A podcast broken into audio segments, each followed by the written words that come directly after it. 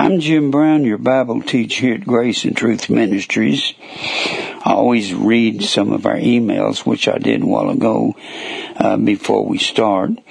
And uh, I'm trying to explain to you what the Bible says by looking at an overall picture of the words and meaning. You can't study one part without studying another part. You have to study from one end to the other. And uh, I've been talking about Jeremiah. Jeremiah is my favorite prophet. He's one of my favorite men in all the Bible. I feel like Jeremiah. Jeremiah was not a preacher of conversion. He wasn't trying to convert anybody. He was a preacher of the judgment of God that was coming upon Israel. Now, Israel, the reason Jeremiah is preaching he preached for 40 years. He preached from 626 approximately BC until 586 BC, and that's when that's when Nebuchadnezzar came from the Far East. He came from Babylon.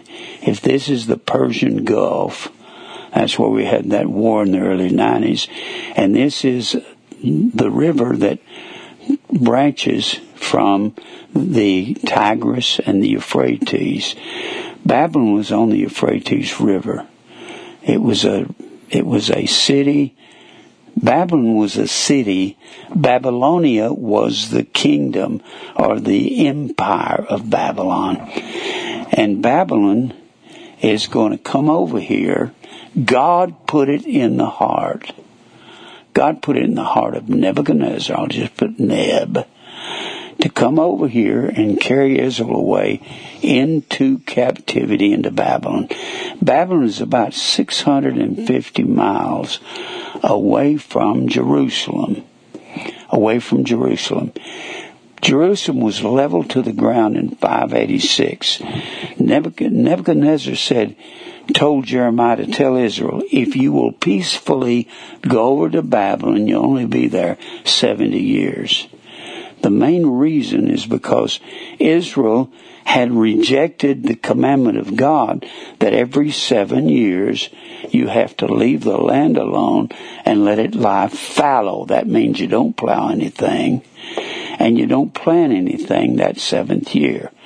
Well, they, they didn't like that, so they go after these other gods. And this is what, all the time they're a nation under kings, from 1 Samuel, 1st and 2nd Samuel, 1st and 2nd Kings, and 1st and 2nd Chronicles. This is called the books of the kings. First and Second Kings and Chronicles have a lot of the same events. The only thing is, Chronicles is looked at from the view of the priesthood, and First and Second Kings is looked at from the viewpoint of the kings. And this is while they were a nation. When they came out of 40 years in the wilderness, and before that, they'd been 400 years in Egypt. And before Egypt, they were, well, I left out a section here of the judges. Judges. That was about 350 or 400 years. It depends on who you believe the last judge of Israel was and the first judge. About 350 years. And before the 400 years in Egypt, you had the patriarchs Abraham, Isaac, Jacob, and Joseph. Jacob had 12 sons started with Reuben, went all the way down through through Benjamin. Joseph was the eleventh. And the second son was Simeon. And then you had Levi and Judah. These were the first four sons. And Levi, out of that came the priesthood. The priesthood.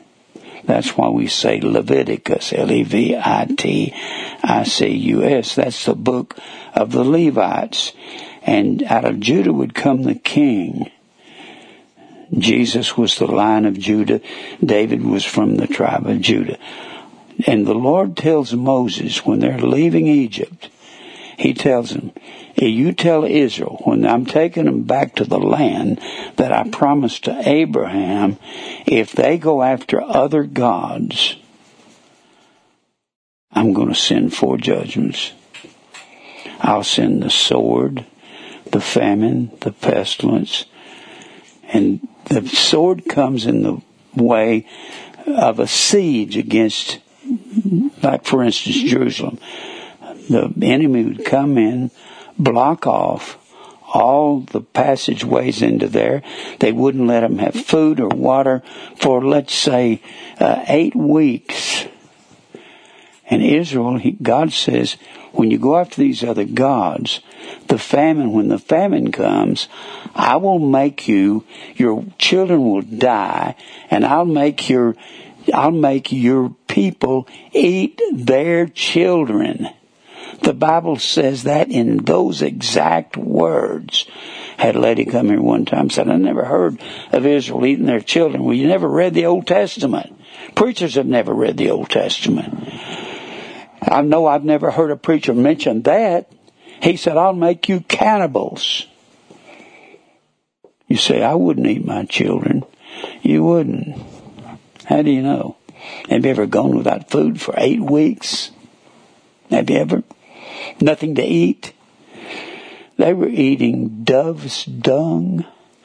They were eating asses' heads, and that was a completely unclean animal. They were sometimes eating their own, they were drinking their own urine. God said, I'll make you drink your own urine. You'll be so thirsty. And eating their own dung. Whew. You think God wasn't angry? People say, I'm talking about God creating evil. God create. God says, I create evil. The reason He's creating evil is because of the condition of Israel when they kept going after Baal, Baal, the grove.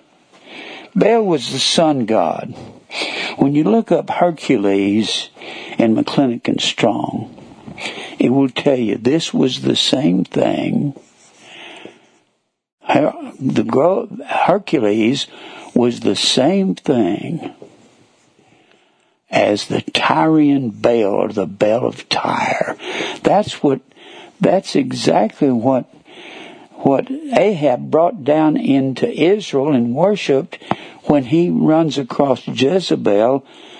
Ahab was the king of northern Israel northern Israel, and he was up here in Mount Carmel, and right above that was what we call Lebanon, or it was called Tyre and Sidon. And, and Babylon was founded on the same thing. In fact, Tyre and Sidon, the Baal in the Grove moved over there moved over into this area from Babylon. It has the same source. I'm going to say it again. Revelation 17 and 5. I've said this. If I've said it once, I've said it 500 times in the last year. Revelation 17 and 5. Babylon was the mother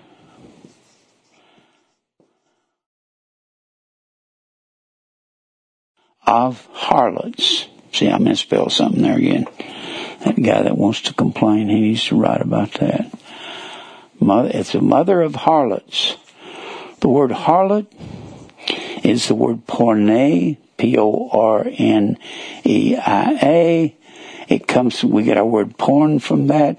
Porn does not mean to look at naked men and naked women. It does not mean that. It means idolatry. I've put this on the board every time. It, idolatry is the word ido, lo, latria.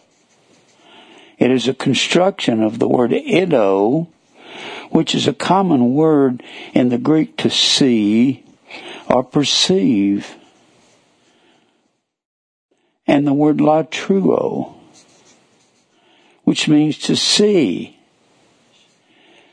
It means to, idolatry means to serve what you put into your eyes and ears, what you see. That's all idolatry is. It can be your car, your house, your diamond ring, whatever. Don't matter what it is. They weren't any more idolaters over there than America is. America's serving everything they see, their houses, their things, their clothes, their stuff. I've done that in my life. Have you done that? I've done that. I used to leave the house and I looked like I stepped out of a bandbox. My tie would match my rings. Everything was matching. I looked like a million dollars. I don't dress like that anymore. I wear these colored shirts to show up against the whiteboard. Usually during the week I wore wear t-shirts with some saying on them like God does not love everybody.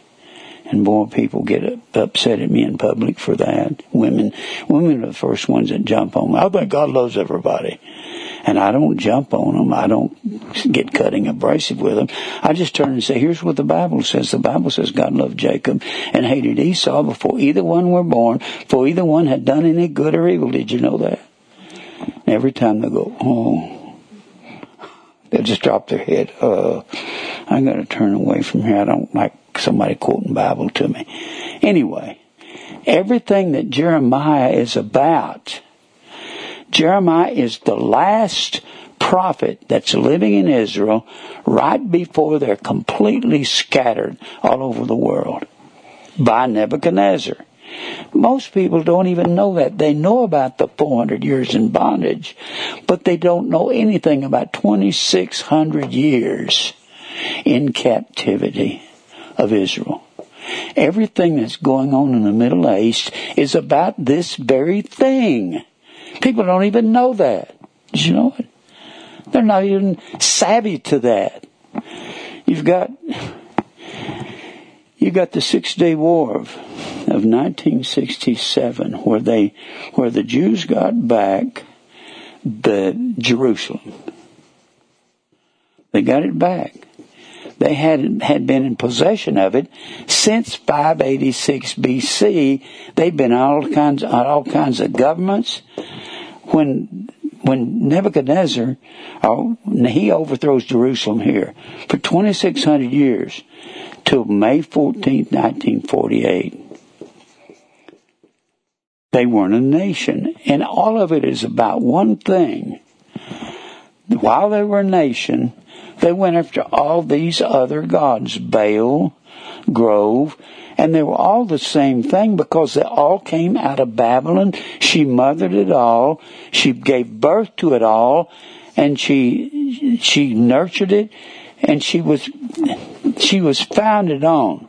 You gotta go back over here to Genesis 11 and 4. This is where Babylon was founded.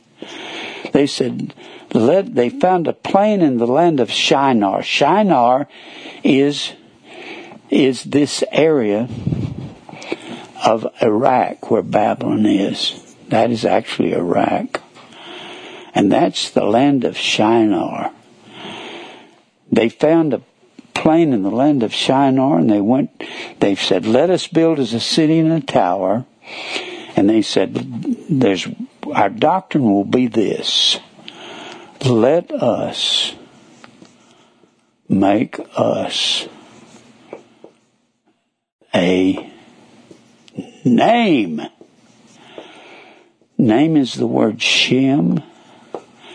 It's the same word as the man that was ruling them, the second born son of Noah, was Shem. Blessed be the Lord God of Shem. And Japheth will, Japheth, the elder son, will dwell in the tents of Shem. And Canaan, the, the youngest son, will be the servants of Shem. We get the word Semitic from the word Shem. That's Jewish. Well, they decided they'd go after all these other gods through the Samuels. They really don't get into them until First Kings. Samuel, they're, they've kind of given up. They were into the other gods uh, when they were coming through the through Egypt, uh, through the wilderness. They were into the other gods. Now let me show you something. I keep mentioning this. This, there were these kings in in Persia. Persia was right above Babylon. It was what up here. It's what we call Iran. Iran is just north east of Babylon. Babylon is the same thing as Iraq.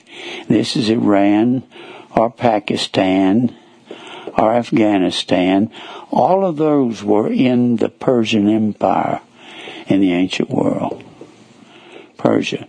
And Persia comes over and attacks Babylon, and God has these, these Persian rulers, Cyrus, Darius, and Artaxerxes to give decrees for Israel to leave and come back over here and rebuild the temple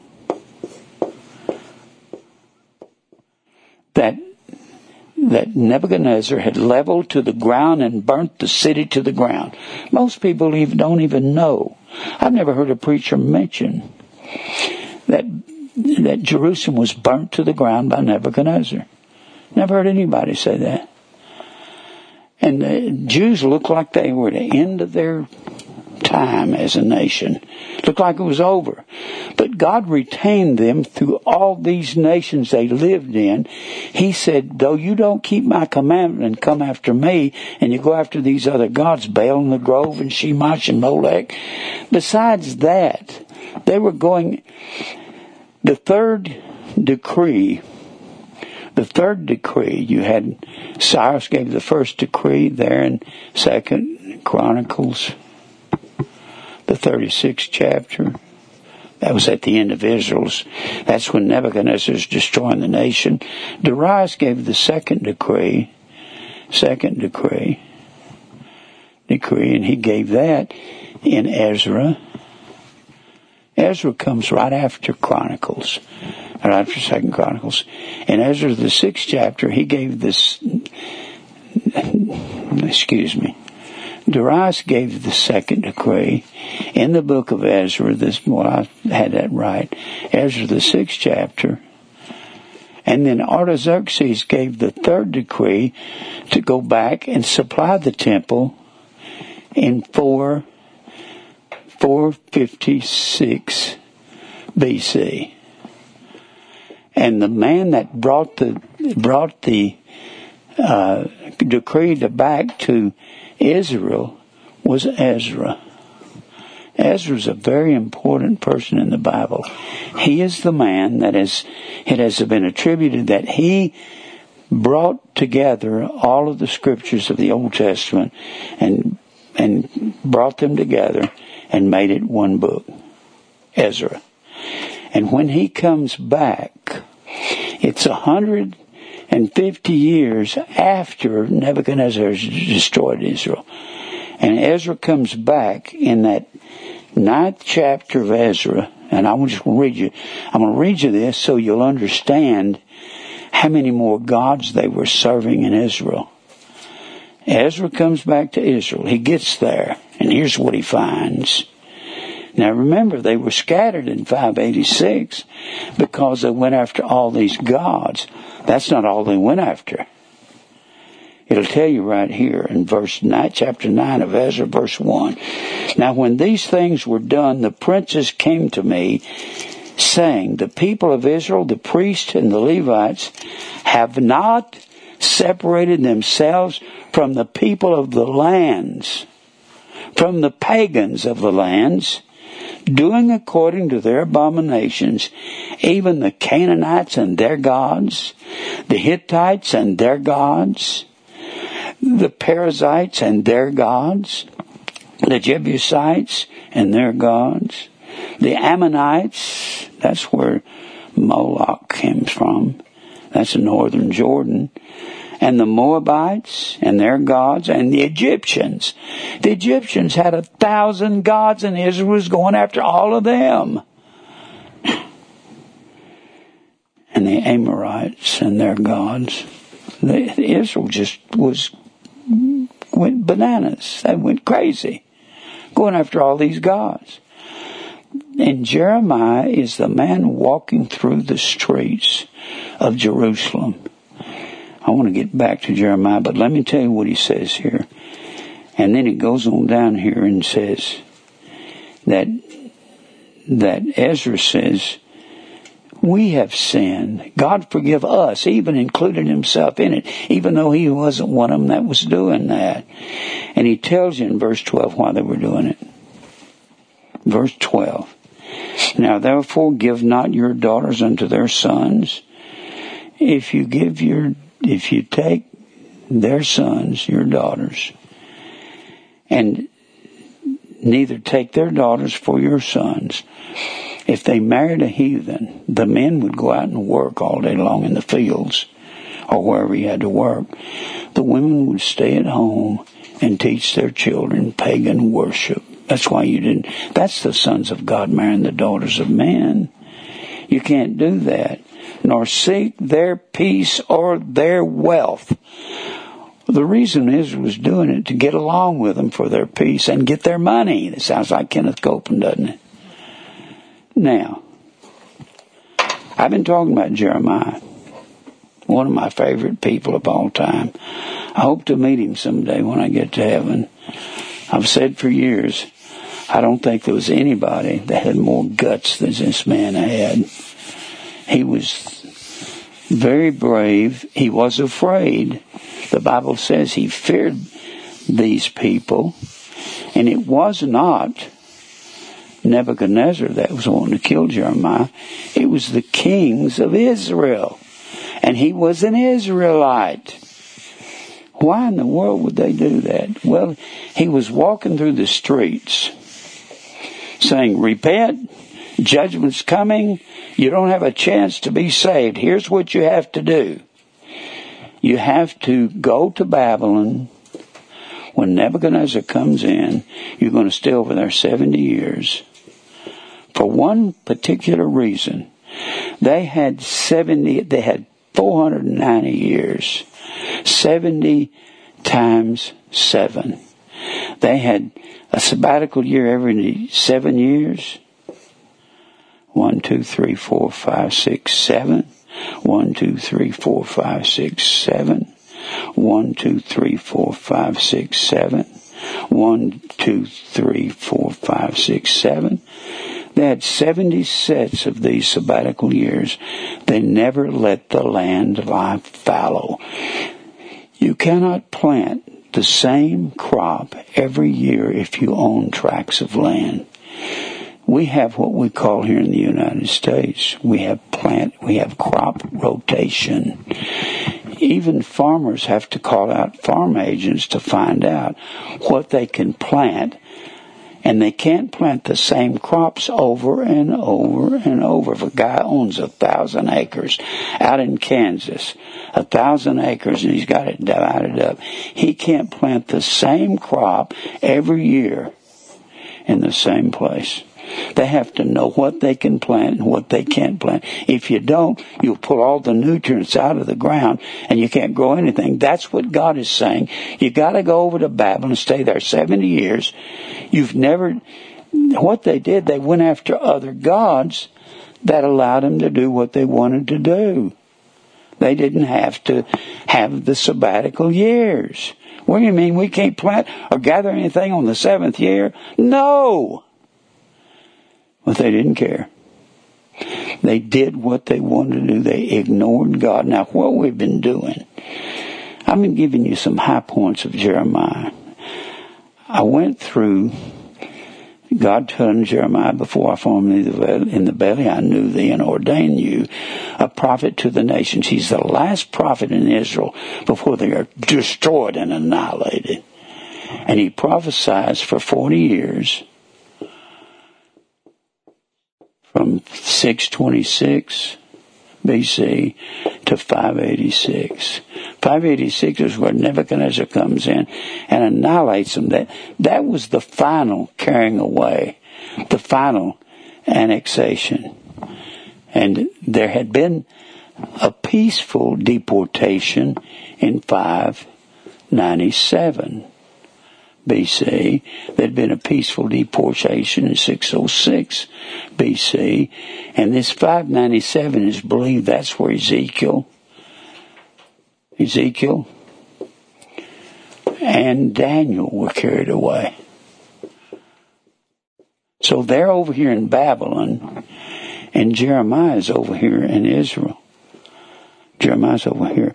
You have to know where these guys are to understand their purpose. Well, Jeremiah, we've already gone through it. How that the Lord said to him in seven Jeremiah seven sixteen, Don't pray for this people, Jeremiah. I'm not going to hear your prayer. This is a time of judgment of God. Jeremiah was not a prophet of conversion.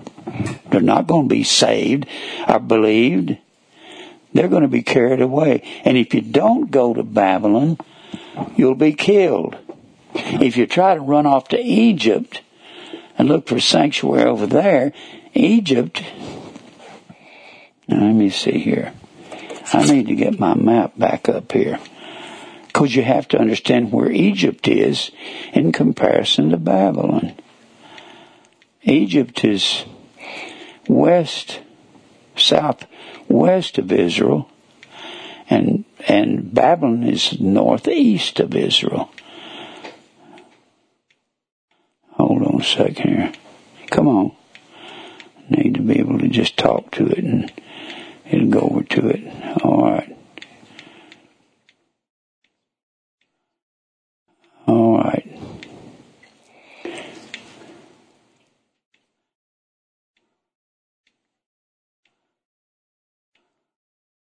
All right. Here is Iraq here. Babylon is right in the middle of Iraq, right here on the Euphrates River. Well, this is the Tigris. The Euphrates is right here. Mesopotamia means between the rivers. Iraq is Mesopotamia. It's between the two rivers. Between the rivers. Here is Iran up here. And here's Israel.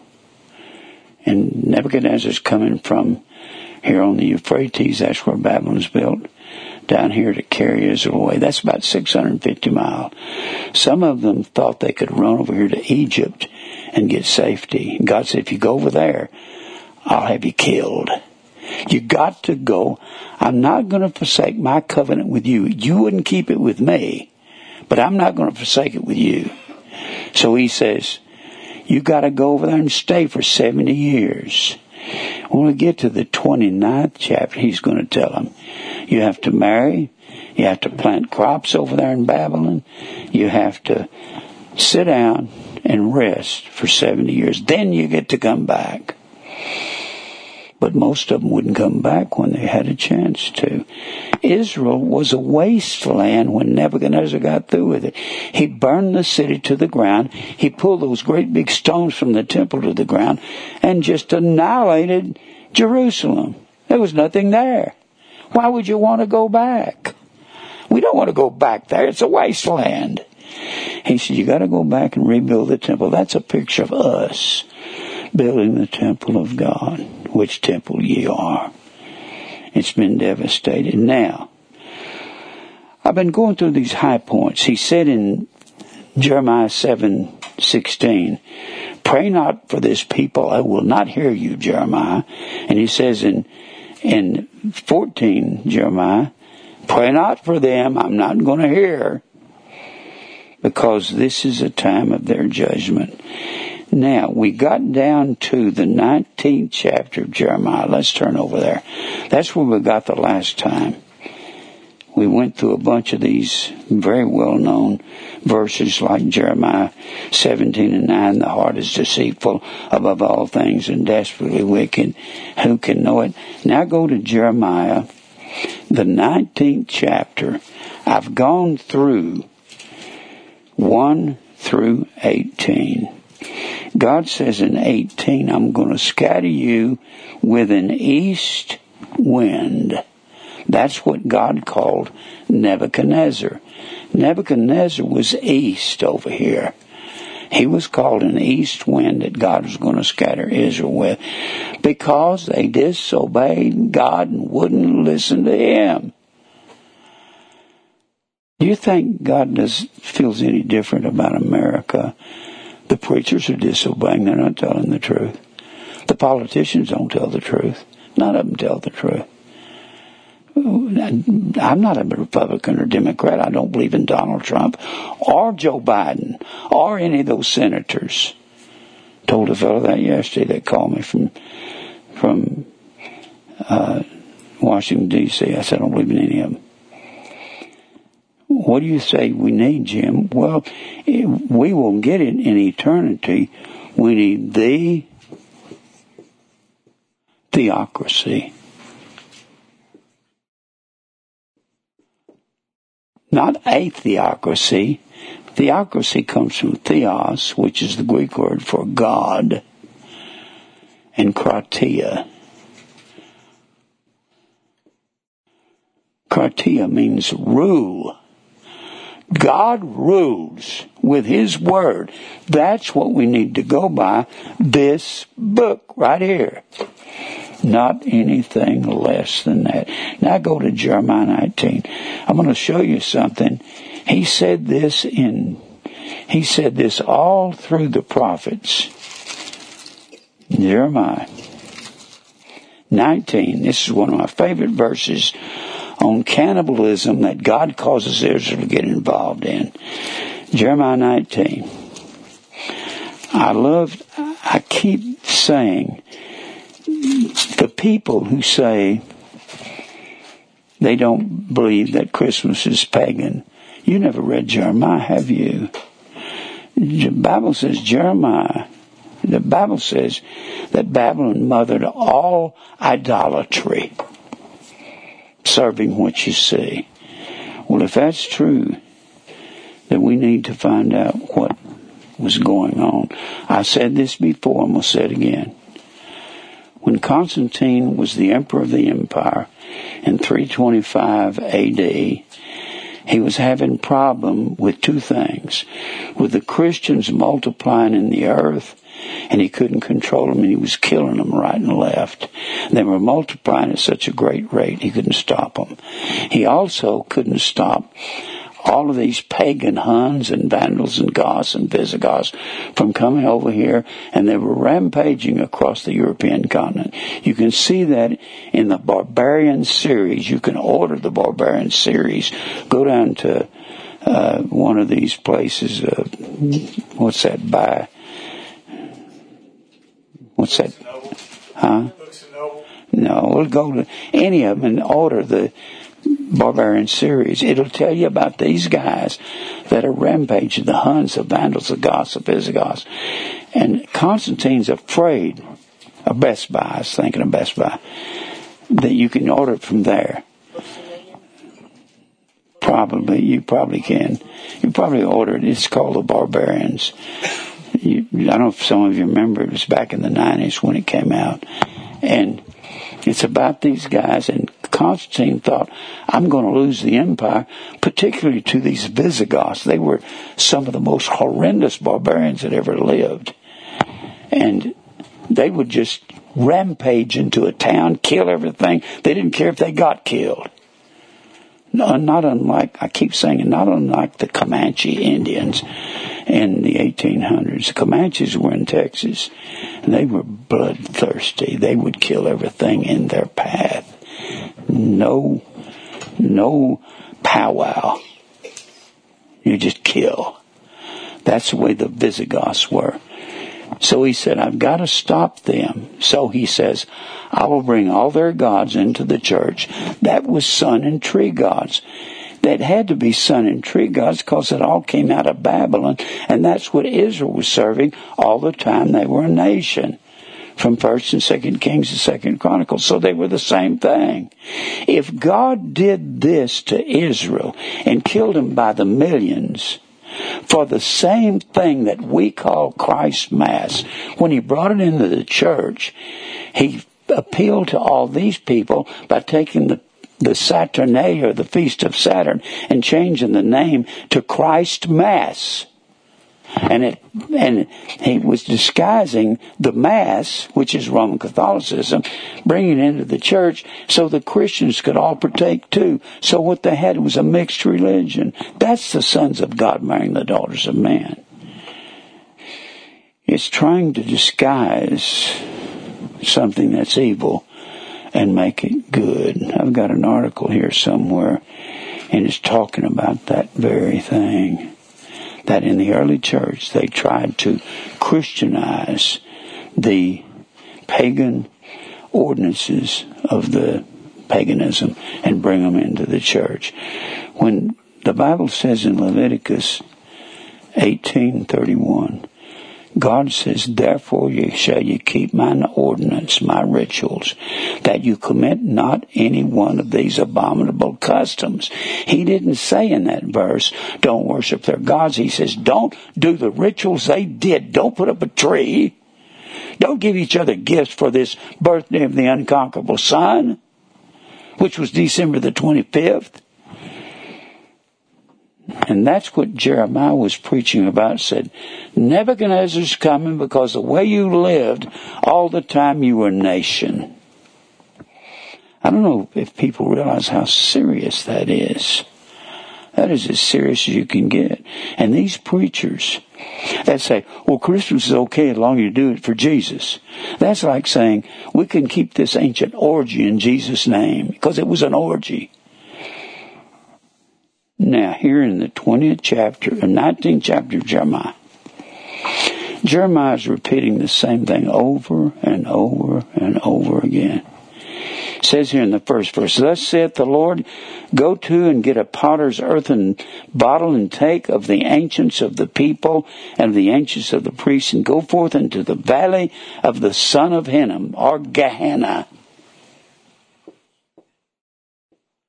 a man named Hinnom had given this to Jerusalem. Just south of Jerusalem was the valley of Gehenna or Hinnom.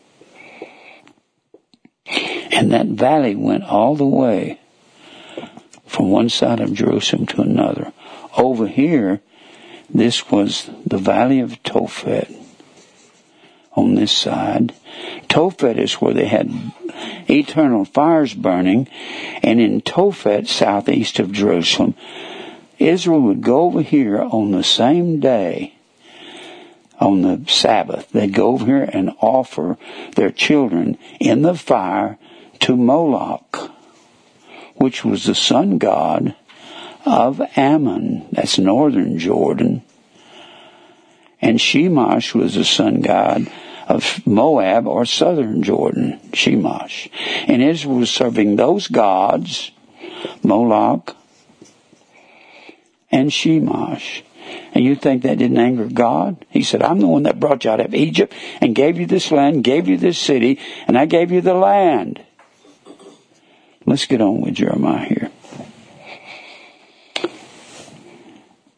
And go forth in the valley of the son of Hinnom, which is by the entry of the east gate, and proclaim there the words that I shall tell thee, Jeremiah, and say, now here's what Jeremiah is going to say to the people. Hear ye the word of the Lord, O kings of Judah. Judah is southern Israel. Northern Israel has already been carried away in 722 BC. So he's not talking to northern Israel. He's already talked to them through Isaiah. Hear the word of the Lord, O kings of Judah, which Judah was comprised of the tribe of Judah and Benjamin. Those are the two, the two southern tribes. Thus saith the Lord of hosts, the God of Israel, behold, I will bring evil upon this place. Now people say God don't do evil. God says, I make peace and create evil. I, the Lord, do all these things. I'm simply showing you all the places where He says, I create evil. And He's going to tell you why He does this in this chapter. This is Jeremiah telling. The whichsoever whoever heareth it, whoever hears it, both his ears shall tingle. It means they will smart. They will, it'll upset you when you hear it because they have forsaken me. This is God talking through Jeremiah. and have estranged this place and have burned incense unto other gods. God says, don't go after other gods. You do that, you make me mad. My fury rises up in me when you do that. Whom neither they nor their fathers have known, nor the kings of Judah, and have filled this place with the blood of innocence. What they did, the word innocent is the word naki, N-A-Q-I-Y. They would offer their firstborn sons in that valley to Molech, and the babies would cry and it was called the Valley of Tophet. Some say that the Tophet comes from Toph, which means drum. They would play the drum so loud that they couldn't hear their children screaming while they killed them and offer them as a sacrifice to Moloch. Why do you think God got angry? And that's the same system that Constantine brought in the church and renamed Christ's Mass. They have built also the high places of Baal to burn their sons with fire for burnt offerings unto Baal. Baal and Moloch were the same thing. Which I commanded not, nor spake it, neither came it into my mind. And people say, God didn't plan that. Yes, He did. When He says, neither it came to my mind, when they came out of Egypt, He said, you gotta put the blood on the doorpost of the house, and everybody that has the sees the blood, when I see the blood, I'll pass over you. That was Passover.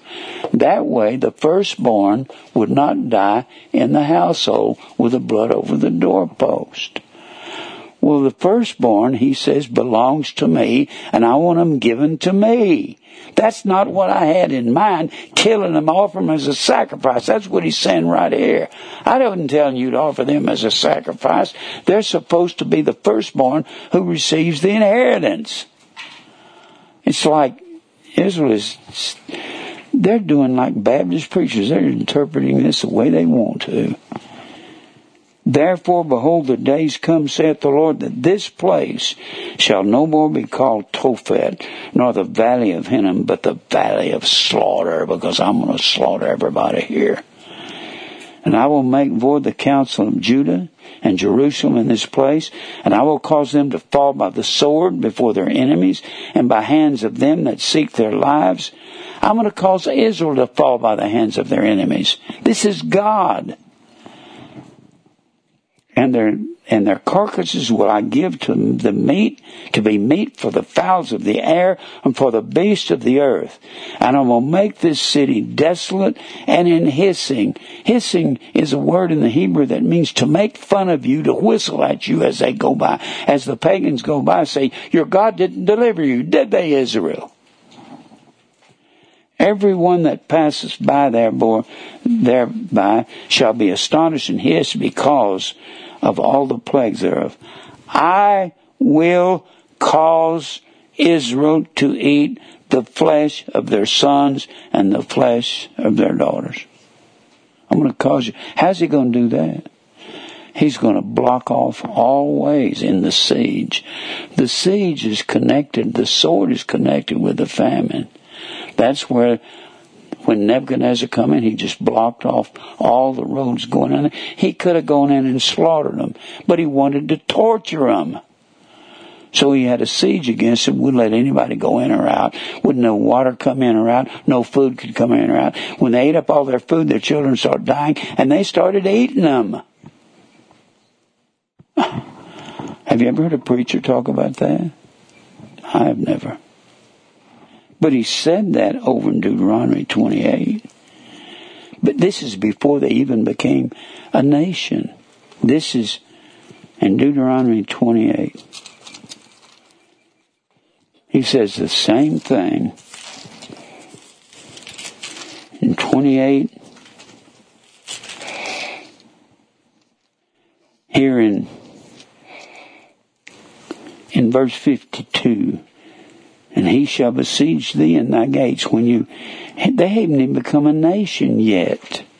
So he's telling them i'm going to turn you over to your enemy and he shall besiege thee besiege that's a siege where they block off all food all water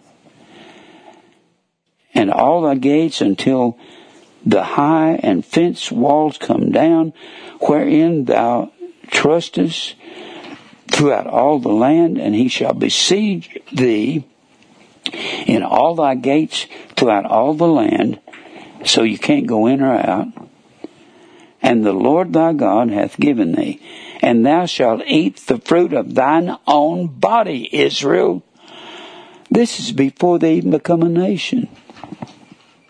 He is, if he tells them what they're going to do, evidently he's planning it. The flesh of the sons and thy daughters, which the Lord thy God hath given thee, in the siege, when they block off all food and water coming in, and in the straitness, wherewith thine enemies shall distress thee so that the man that is tender among you and very delicate, shall be evil toward his own brother, and toward his wife and his bosom, and toward the remnant of his children which he shall leave, so that he will not give to any of them the flesh of his children whom he shall eat.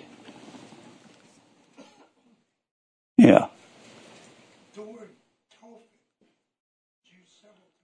Well, we do, I can't. The people can't hear you out there. The word tophet is used several times in paragraphs. Yeah. What does it mean? Well, I just told you. It means drum. They drummed the, they played the drums real loud so that they couldn't hear the, the cry of their children during that.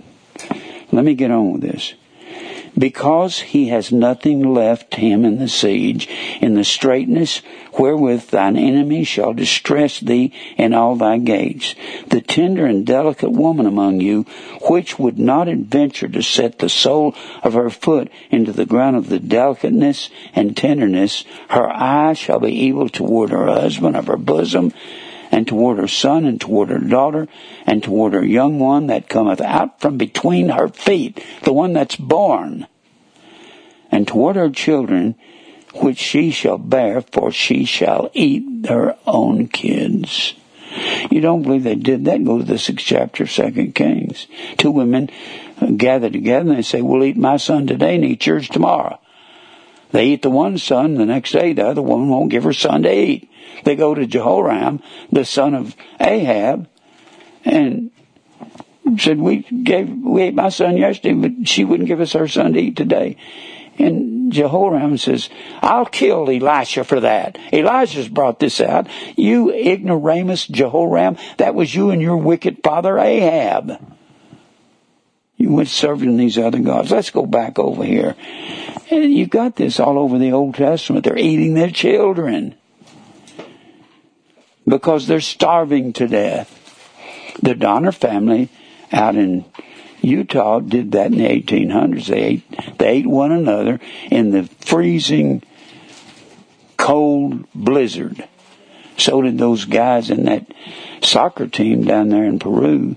When they crashed in the Andes Mountain, they started eating one another. They said, if we're going to survive, we've got to do that. That's what Israel did. Now let's go back to Jeremiah. He says, I will cause them to eat the flesh there in verse 9, chapter 19. I'll cause them to eat the flesh of their daughters, and they shall eat every one his flesh and his of his friend in the siege and straitness wherewith their enemies, and they shall seek their lives and shall straighten them. It's just I've never heard any preacher preach about Israel eating their children. Have you? But I'm reading from a King James Bible. Now, go over here to go over here to Jeremiah 21 and 3. When they say God won't create evil, you never ever read this, have you? 21 and 3. Then said Jeremiah unto Israel, Thus shall you say to Zedekiah, Thus saith the Lord. Thus saith the Lord of God of Israel, Behold, I will That's God saying, I will turn back the weapons of war that are in your hands, Israel. You won't have a chance against Nebuchadnezzar. I'm calling him in to destroy you and annihilate you. You have to go to Babylon. Anybody that won't be willing to go over there, Nebuchadnezzar's my servant. He's getting you out of the land, so you'll have to leave the land alone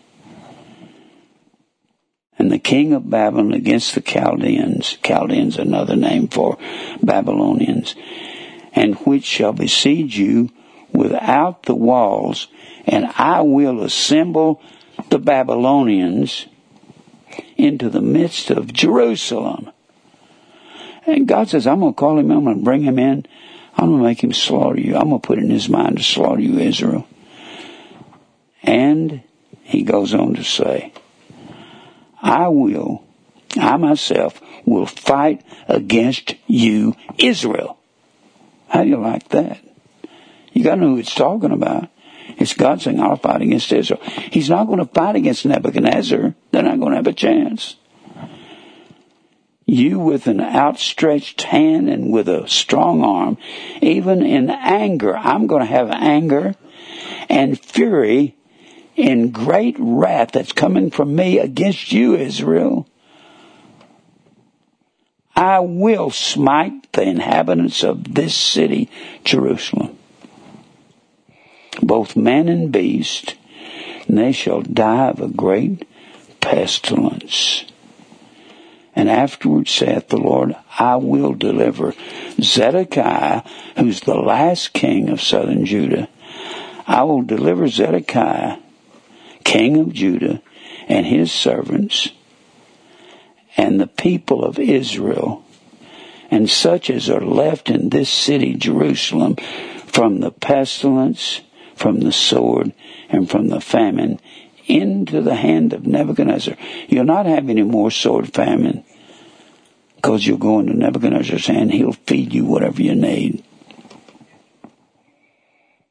King of Babylon, into the hand of your enemies. How do you like that, Israel? You disobey me, this is what you get. The beast was the fourth judgment. That was Babylon, Persia, Greece, Rome. And into the hand of those that seek your life and he shall smite them with the edge of the sword. He said he'd send sword, famine, and pestilence against Israel if they went after other gods, and this is the judgment that Jeremiah is pronouncing on them. Jeremiah's not, I don't know how, what preachers do with these verses. Oh, he's talking about some evil. No, he's talking about Israel. Neither have pity nor have mercy on Israel. Boy, can you believe all this? Let's read on. And unto this people thou shalt say, unto what people? Israel, Judah, particularly.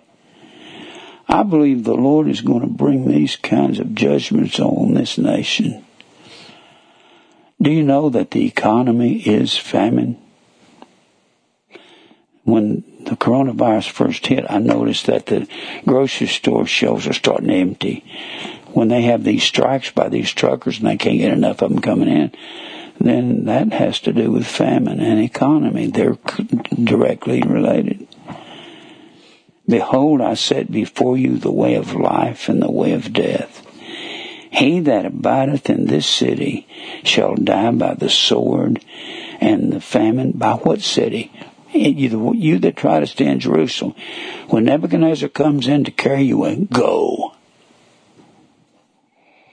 And by the pestilence, but he that goeth out, how many times have I said sword, famine, pestilence, beast? A thousand in the last year? At least.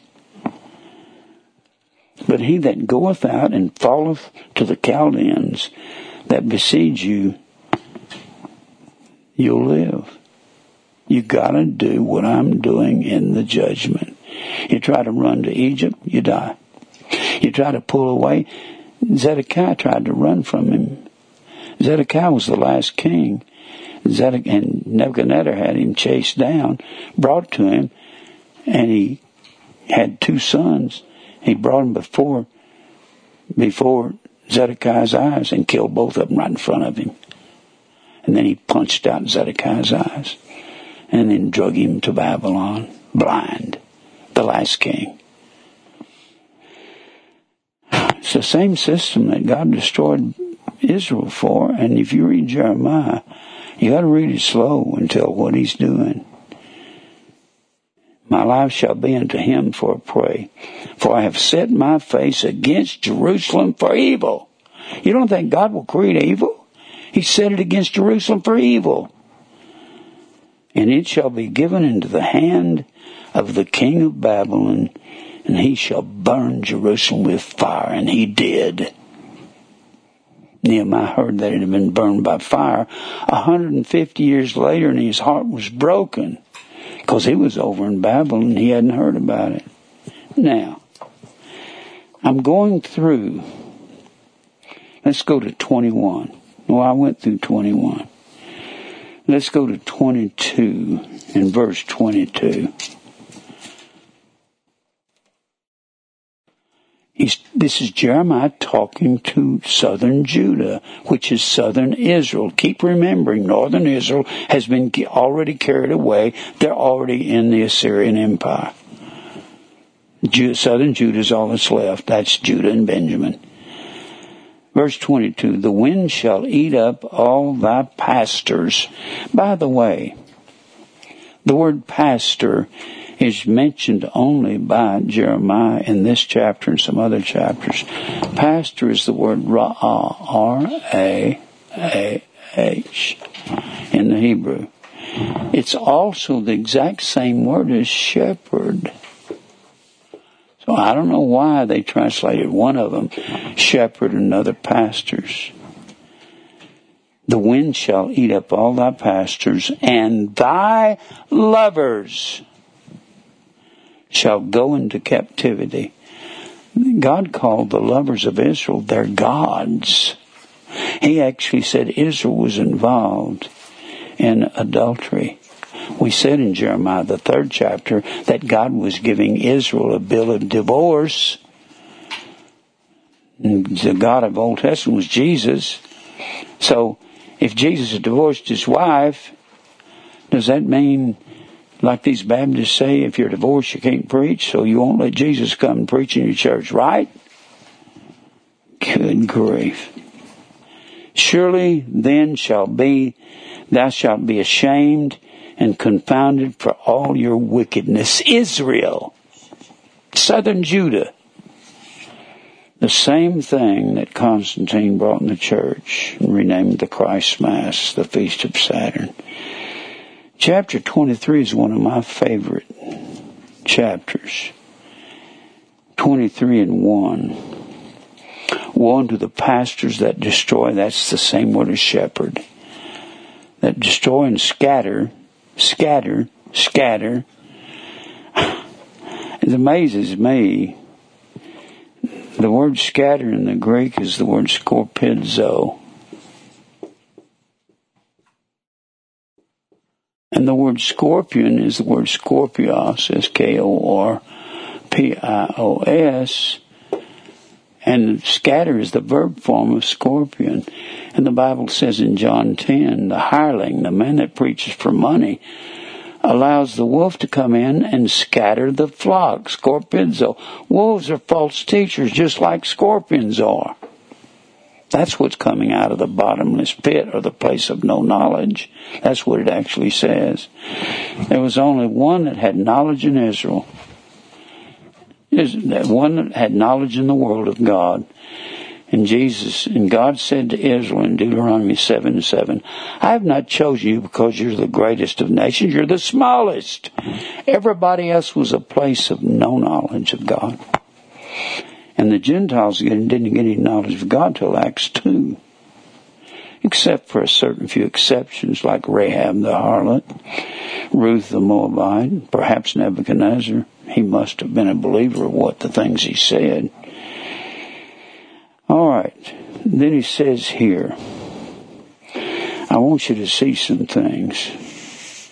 He says in verse 13, I have seen folly in the prophets of Samaria. Samaria is another name for northern Israel. They've already been carried away. They prophesied in Baal. It was Ahab in northern Israel or Samaria that brought Baal into Israel when he married Jezebel. Jezebel. Baal is a form of Baal. Means confounder. And caused my people Israel to err. He's talking about northern Israel in that verse. And then he says here in verse 16, Thus saith the Lord of hosts, hearken not unto the words of the prophets. Israel, he's talking to Israel. Don't listen to your prophets, they're lying. That prophesy unto you they make you vain. They speak a vision of their own heart and not out of the mouth of the Lord. That's the, he's not talking to foreign unbelieving nations. He's talking to Israel through this whole book. Nothing is to anybody but them. And then he says in verse 17, they say, they say, what does that mean? Nothing. These guys that are false teachers, they say still unto them that despise me, the Lord hath said, you have to know what it's saying here.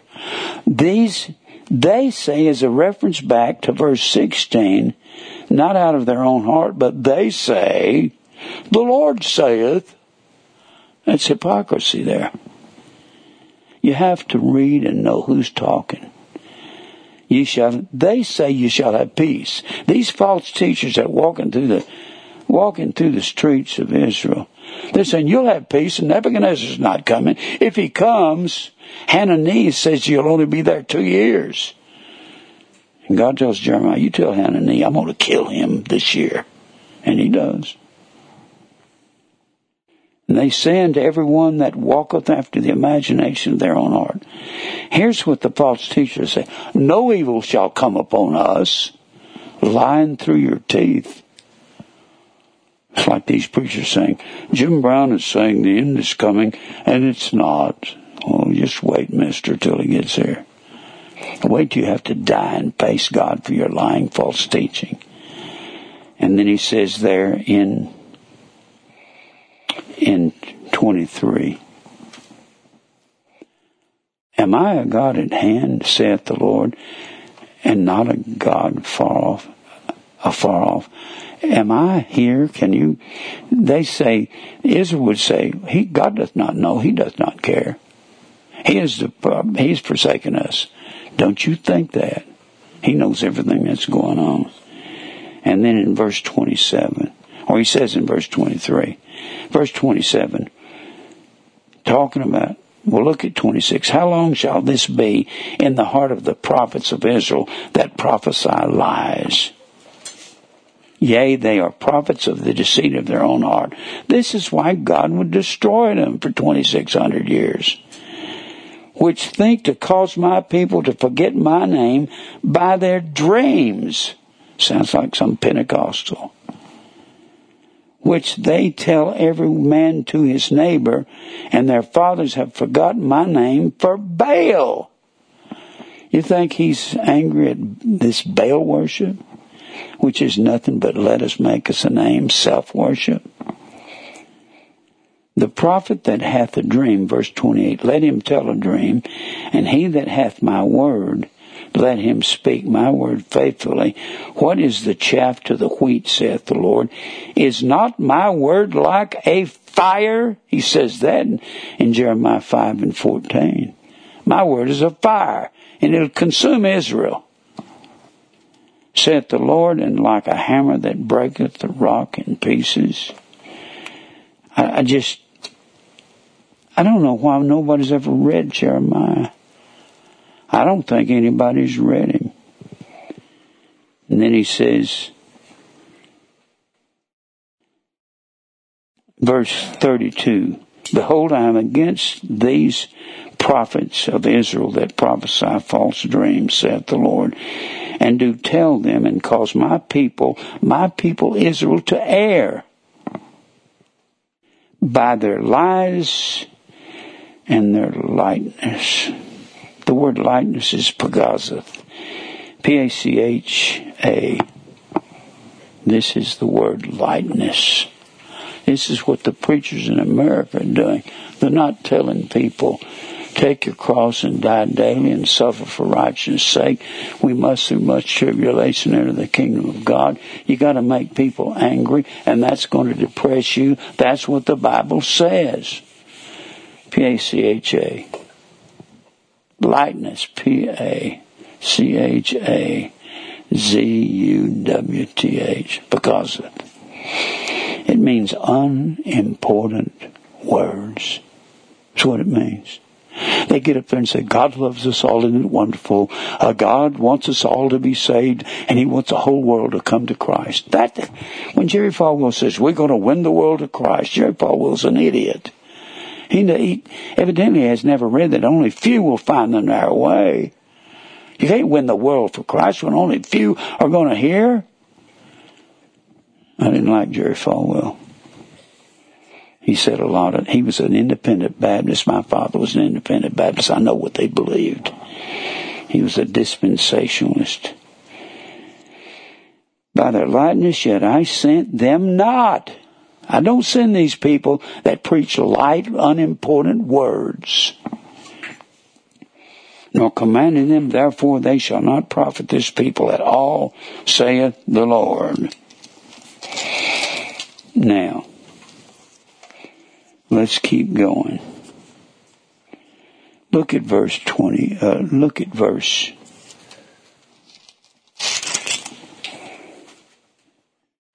28. I, I read 28, I believe. All right. Let's read verse 32. 23 and 32. Oh, I read that one. Okay. 23. Let's get on to, I've got so many things to read from Jeremiah. 23 and Ezekiel 13 read much alike. It's a cry of judgment and damnation against Israel. Ezekiel says a lot of the same things Jeremiah said. Now, let's go to Jeremiah 26. 26. Look here in verse 3, 26 and verse 3. He's talking to Israel talking about Israel, if they will hearken and turn every man from his evil way, which is going after idolatry, which is wanting more, covetousness, that I may repent me of the evil which I purpose to do unto them. I purpose to do this, and if they don't return, repent, and they didn't, then God says, I will bring the evil that I purpose because of the evil of their doings. The thing is, how can you read Jeremiah and not understand that this is the same thing that was brought into into into Rome and called the Christ Mass? It was. He says that I purpose to do, which I purpose to do because of the evil of their doings now, I've got so many places to go.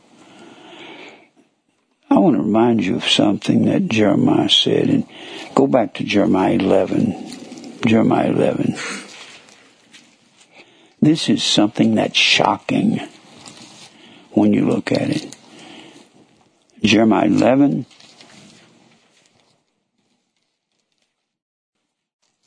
And look at verse 13. 11 and 13.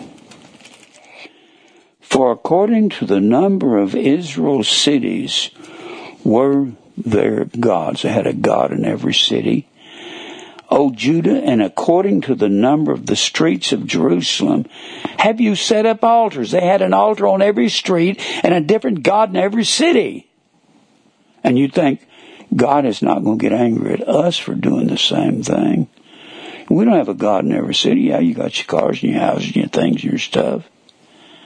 your vacation resorts, and you don't believe the truth, and your preacher won't tell the truth, and he was a mushy mouth guy. I really don't care who likes this message and who don't. God's convicted my heart to say it. Now, let's go back to where we were. 26.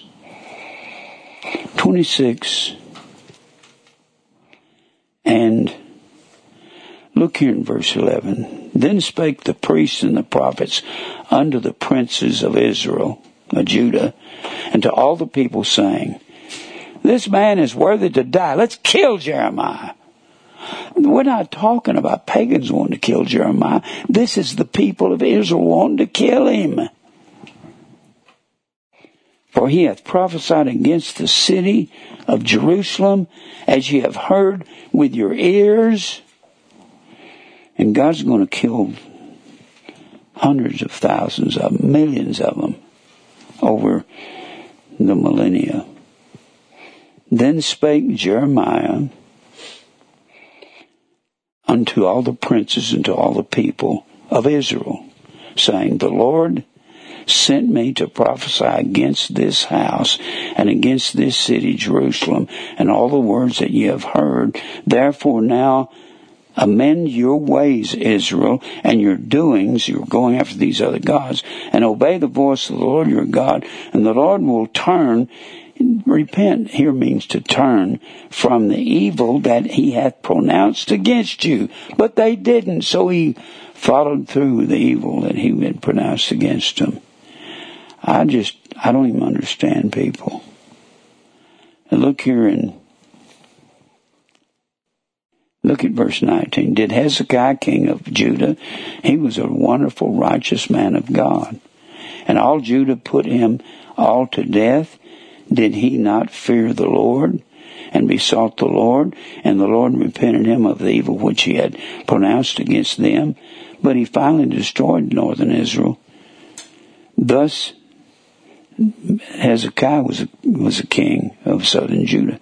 Thus might we procure great evil against our souls. Now look here in verse 20.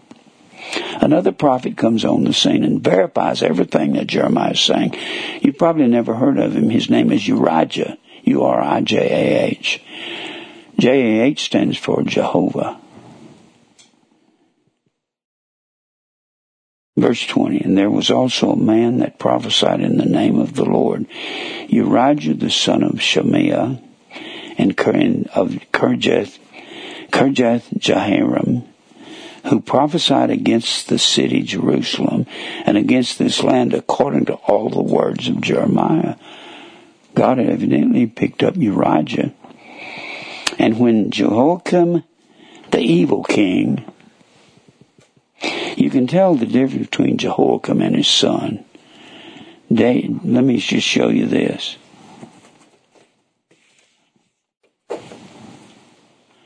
J E H O K I A.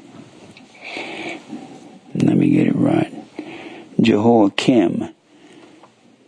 J E H O I A.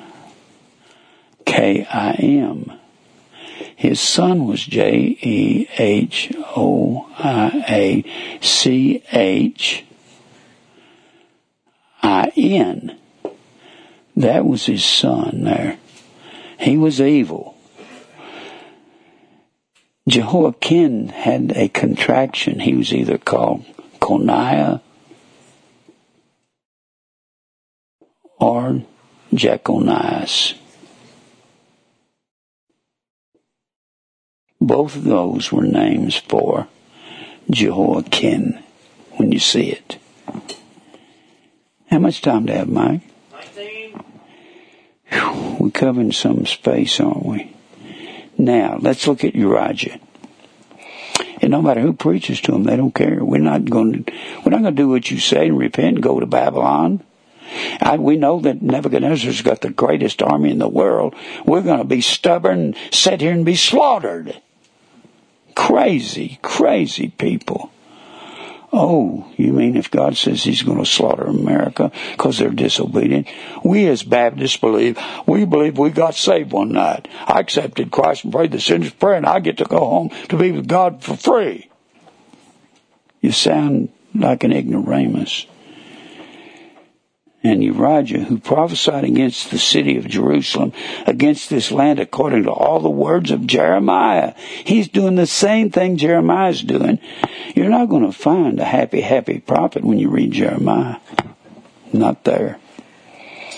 And when Jehoiakim the king, with all his mighty men and all the princes, heard Jeremiah, heard Urijah's words, Jehoiakim He's prophesying during the time of Jehoiakim. After him comes Jehoiakim, and after him comes Zedekiah. And that's the last king of Israel. And Zedekiah is the one that Nebuchadnezzar calls him before him and has his sons killed before his very eyes. You don't hear many preachers talking about that, do you? And then he punches his eyes out with a hot poker, blinds him. And when Urijah heard it, he was afraid. Nothing wrong with being afraid. And fled and went into Egypt. And Jehoiakim, the king, sent men into Egypt, namely Elnathan and the son of Achbor, and certain men with him unto Egypt.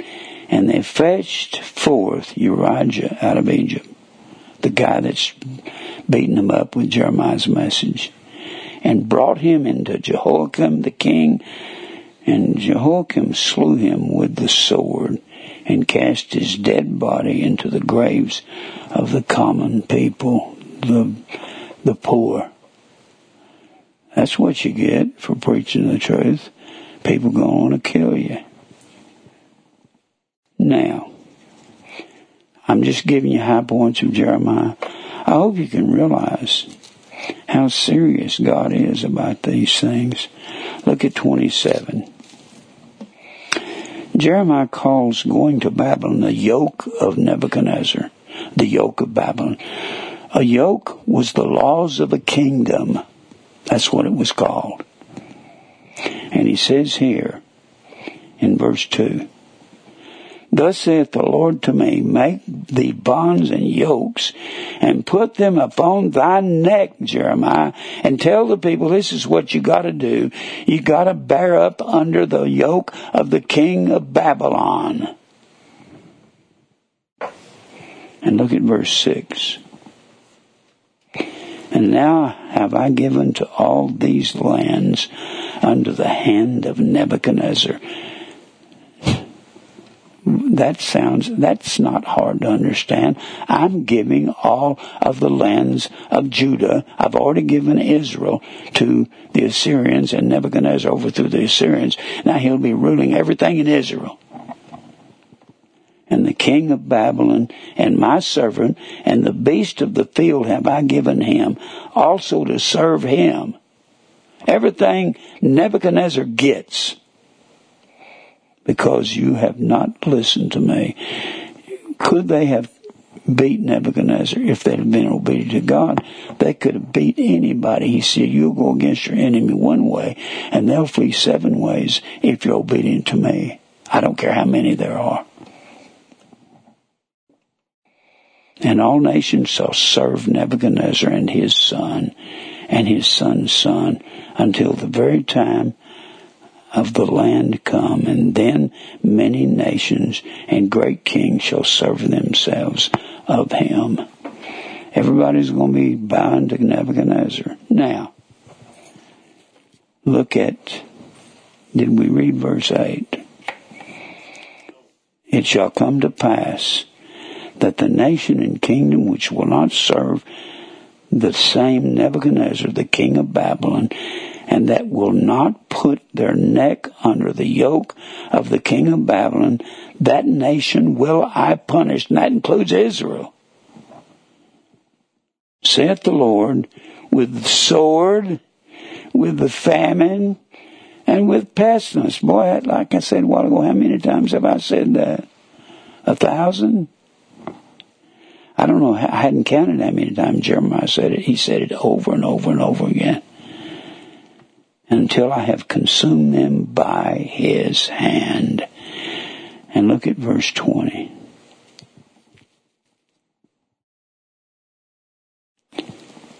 And Nebuchadnezzar,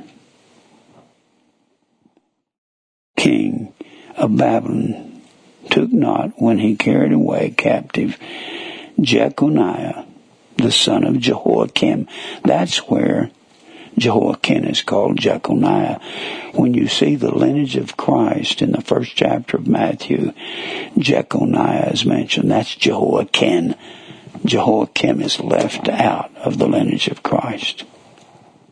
Read verse 19. Read what? 19. Okay. For thus saith the Lord of hosts concerning the pillars and concerning the brazen sea, the pillars, that's the glassy sea that's right in front of the temple. Concerning the residue of the vessels that remain in the city, which Nebuchadnezzar, king of Babylon, took not when he carried away captive Jeconiah, the son of Jehoiakim, king of Judah from Jerusalem. Jeconiah was carried away, and it's believed the same, uh, the same deportation that Daniel and Ezekiel were carried away. Jehoiakim, or Jeconiah, Sarconiah, from Jerusalem to Babylon, all the nobles of Judah and Jerusalem. And you can see them carried away in, in Second Kings, the 24th chapter. It talks about it. It talks about this deportation. The books of the kings, at the end of it, is the carrying away. I won't read that right now. Now, look here at 28 and 1. Here's where the false prophet Hananiah comes up. Says, You're not going to be in Babylon 70 years. The guy is a lying devil. Verse 1, chapter 28.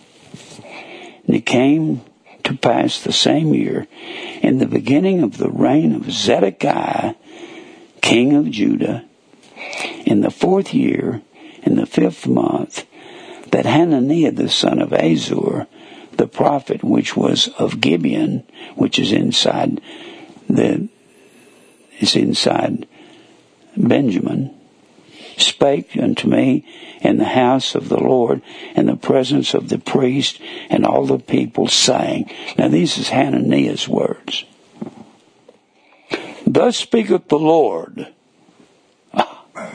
You can't listen to this guy. He's a lying. He's a liar.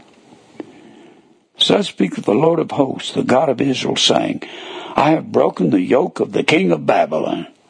That's not true. They're going to be under his yoke for 70 years. Within two full years will I bring again to this place all the vessels of the house of Nebuchadnezzar, king of Babylon, and took away from the place and carried them to Babylon and he goes to Jeremiah, or Jeremiah gets word of this. And I will bring again to this place Jeconiah, the son of Jehoiakim, who's an evil king, the king of Judah, with all the captives of Judah, that after two years, he says, and Jeremiah says 70 years.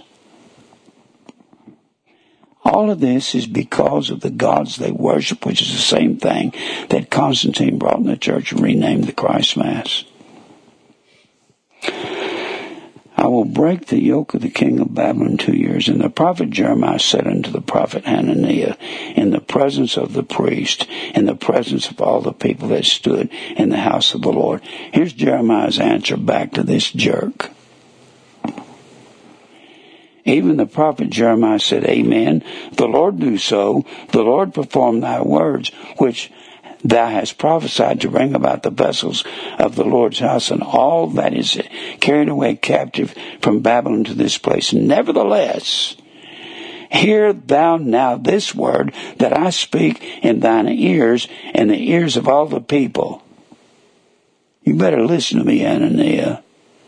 If that were true, that would be great if God bring them back in two years. It's not going to happen, he's saying. The prophets that have been before me, before thee, of old prophesied both against many countries and against great kingdoms of war and of evil and pestilence, and the prophets which prophesied of peace. When the word of the prophet shall come to pass, then shall the prophet be known that the Lord hath truly sent him. It has to come to pass, but it doesn't come to pass, then you're a liar and you have to die. That's what Deuteronomy 13 says. Then Hananiah the prophet took the yoke from the prophet Jeremiah's neck and break it. Oh man. This guy is a rascal. He's a devil. And Hananiah spake in the presence of all the people, saying, Thus saith the Lord. Sounds like some Baptist preacher. Thus saith the Lord, even so will I break the yoke of Nebuchadnezzar, king of Babylon, from the neck of all the nations within the space of two years. Jeremiah said 70 years. I think we need to listen to Jeremiah instead of Hananiah, don't we? And the prophet Jeremiah went his way. That you got you got to say? I'm leaving. You want to lie about God? Then the word of the Lord came to Jeremiah the prophet after that Hananiah. The prophet had broken the yoke from off the neck of the prophets, Jeremiah saying, Go tell Hananiah. This is God saying, Jeremiah, you go to tell Hananiah, saying, Thus saith the Lord, Thou hast broken the yokes of wood, but thou shalt make for them yokes of iron. They can't be broken. For thus saith the Lord of hosts, the God of Israel, I have put a yoke of iron upon the neck of all these nations, that they may serve Nebuchadnezzar, king of Babylon, and they shall serve him. And I have given to him the beast of the field also. Then said the prophet Jeremiah to Hananiah, the prophet, Hear now, Hananiah, the Lord hath not sent you you're not a prophet, you're a liar. But thou makest this people to trust in your lie, because they like the two years better than the seventy. Therefore, thus saith the Lord, Behold, I will cast thee, Hananiah, from off the face of the earth, and this year you will die. That's what you get for being a false prophet. You have to die and go to hell because thou hast taught rebellion against the Lord. So Hananiah the prophet died the same year in the seventh month. You can't call God a liar. God's, if you call me a liar, if I'm telling the truth, God's liable to destroy you. And the 29th chapter is really a good chapter because in this chapter, this is where Jeremiah says, go to Babylon, plant gardens, marry wives. You're going to be there 70 years. He says that in verse 10. He says, these prophets prophesy falsely unto you in my name. In verse 9, verse 10, he says, Thus saith the Lord, that after 70 years be accomplished at Babylon, it's not going to be two years, like Ananias said, I will visit you and perform my good word toward you, causing you to return to this place. Because I got to get you out of here for 70 years so the land can restore its nutrients. But he says here in verses, in verse, starting in verse 4, Thus saith the Lord of hosts, the God of Israel, unto all that are carried away captive, whom I have caused to be carried away from Jerusalem unto Babylon, build houses, dwell in them, plant gardens in Babylon, and eat the fruit of the gardens in Babylon Take you wives in Babylon, begat sons and daughters in Babylon, and take wives of your sons and give your daughters to husbands that they may bear sons and daughters in Babylon. He's just kind of being real elementary. Get married, plant gardens, eat of the gardens, have children, get wives, have children. You're going to be there a long time. And not diminish. And seek the peace of the city whither I have caused you to be carried to. If you're in Babylon, abide by their laws and get along with them. You're going to be there a long time. Boy, wouldn't that be depressing if you were in Israel at that time? You're carried away captive and pray unto the Lord for it, for in the peace thereof shall ye have peace. Verse 8, For thus saith the Lord of hosts, the God of Israel, let not your prophets nor your diviners be in the midst of you. Don't believe those guys that's been, they're Israelites living in Israel preaching falsely. Don't let them deceive you, neither hearken to your dreams which you have caused to be dreamed. They prophesy falsely unto you in my name. I have not sent them, saith the Lord. Hananiah died because of that. It's a wonder God don't strike all these preachers across America dead. I didn't know what to do with Jeremiah. I've wanted to preach on it for years. I've never just taken time to give you the high points of Jeremiah. He don't have anything to say that's really enjoyable or fun. He'll tell you the truth of what God did to Israel. And when he did it, he did it, and it lasted for 2,600 years till this past century, May 14, 1948, June the 5th through June the 10th, 1967. That's when they got Jerusalem back. And there's a verse that I love. Luke 21, 24. They, the Jews, shall fall by the edge of the sword. They'll be led away captive into all nations, and Jerusalem shall be trodden down of the Gentiles until the times of the Gentile rule is through over Jerusalem. And that happened in the Six Day War of 67. Jerusalem is no longer under rule of heathens and pagans. Man, this is a tough, tough message. Jeremiah's words are not exactly fun.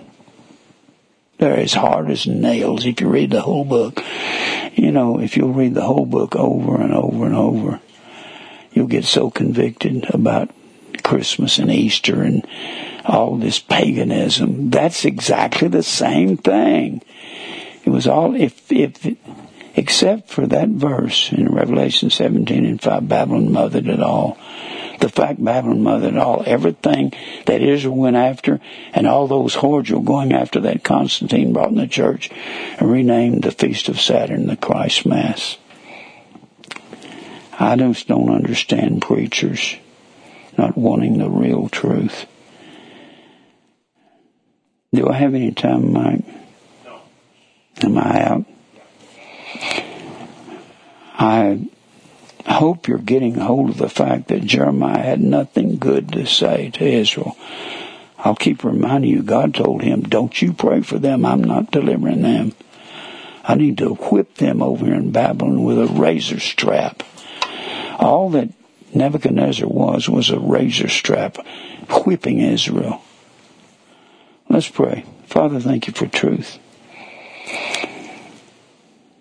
God, sometimes I get so depressed and down at the world. I pray you'll give me strength and I pray for the strength of the people that are here and that are listening. It's just so distressing to see the preachers preaching what they're preaching. No daily cross, no death to self, no self-denial, no tribulation.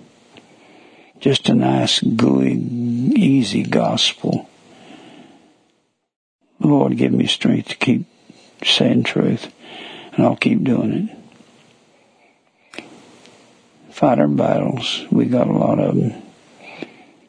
Help us, Lord, in Christ's name. Amen.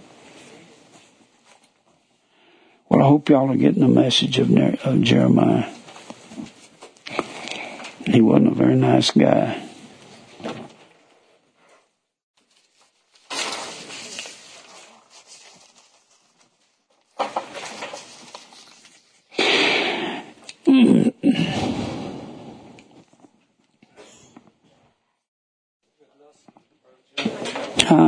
Good lesson. Well, it's hard. It's a hard lesson. That's for sure.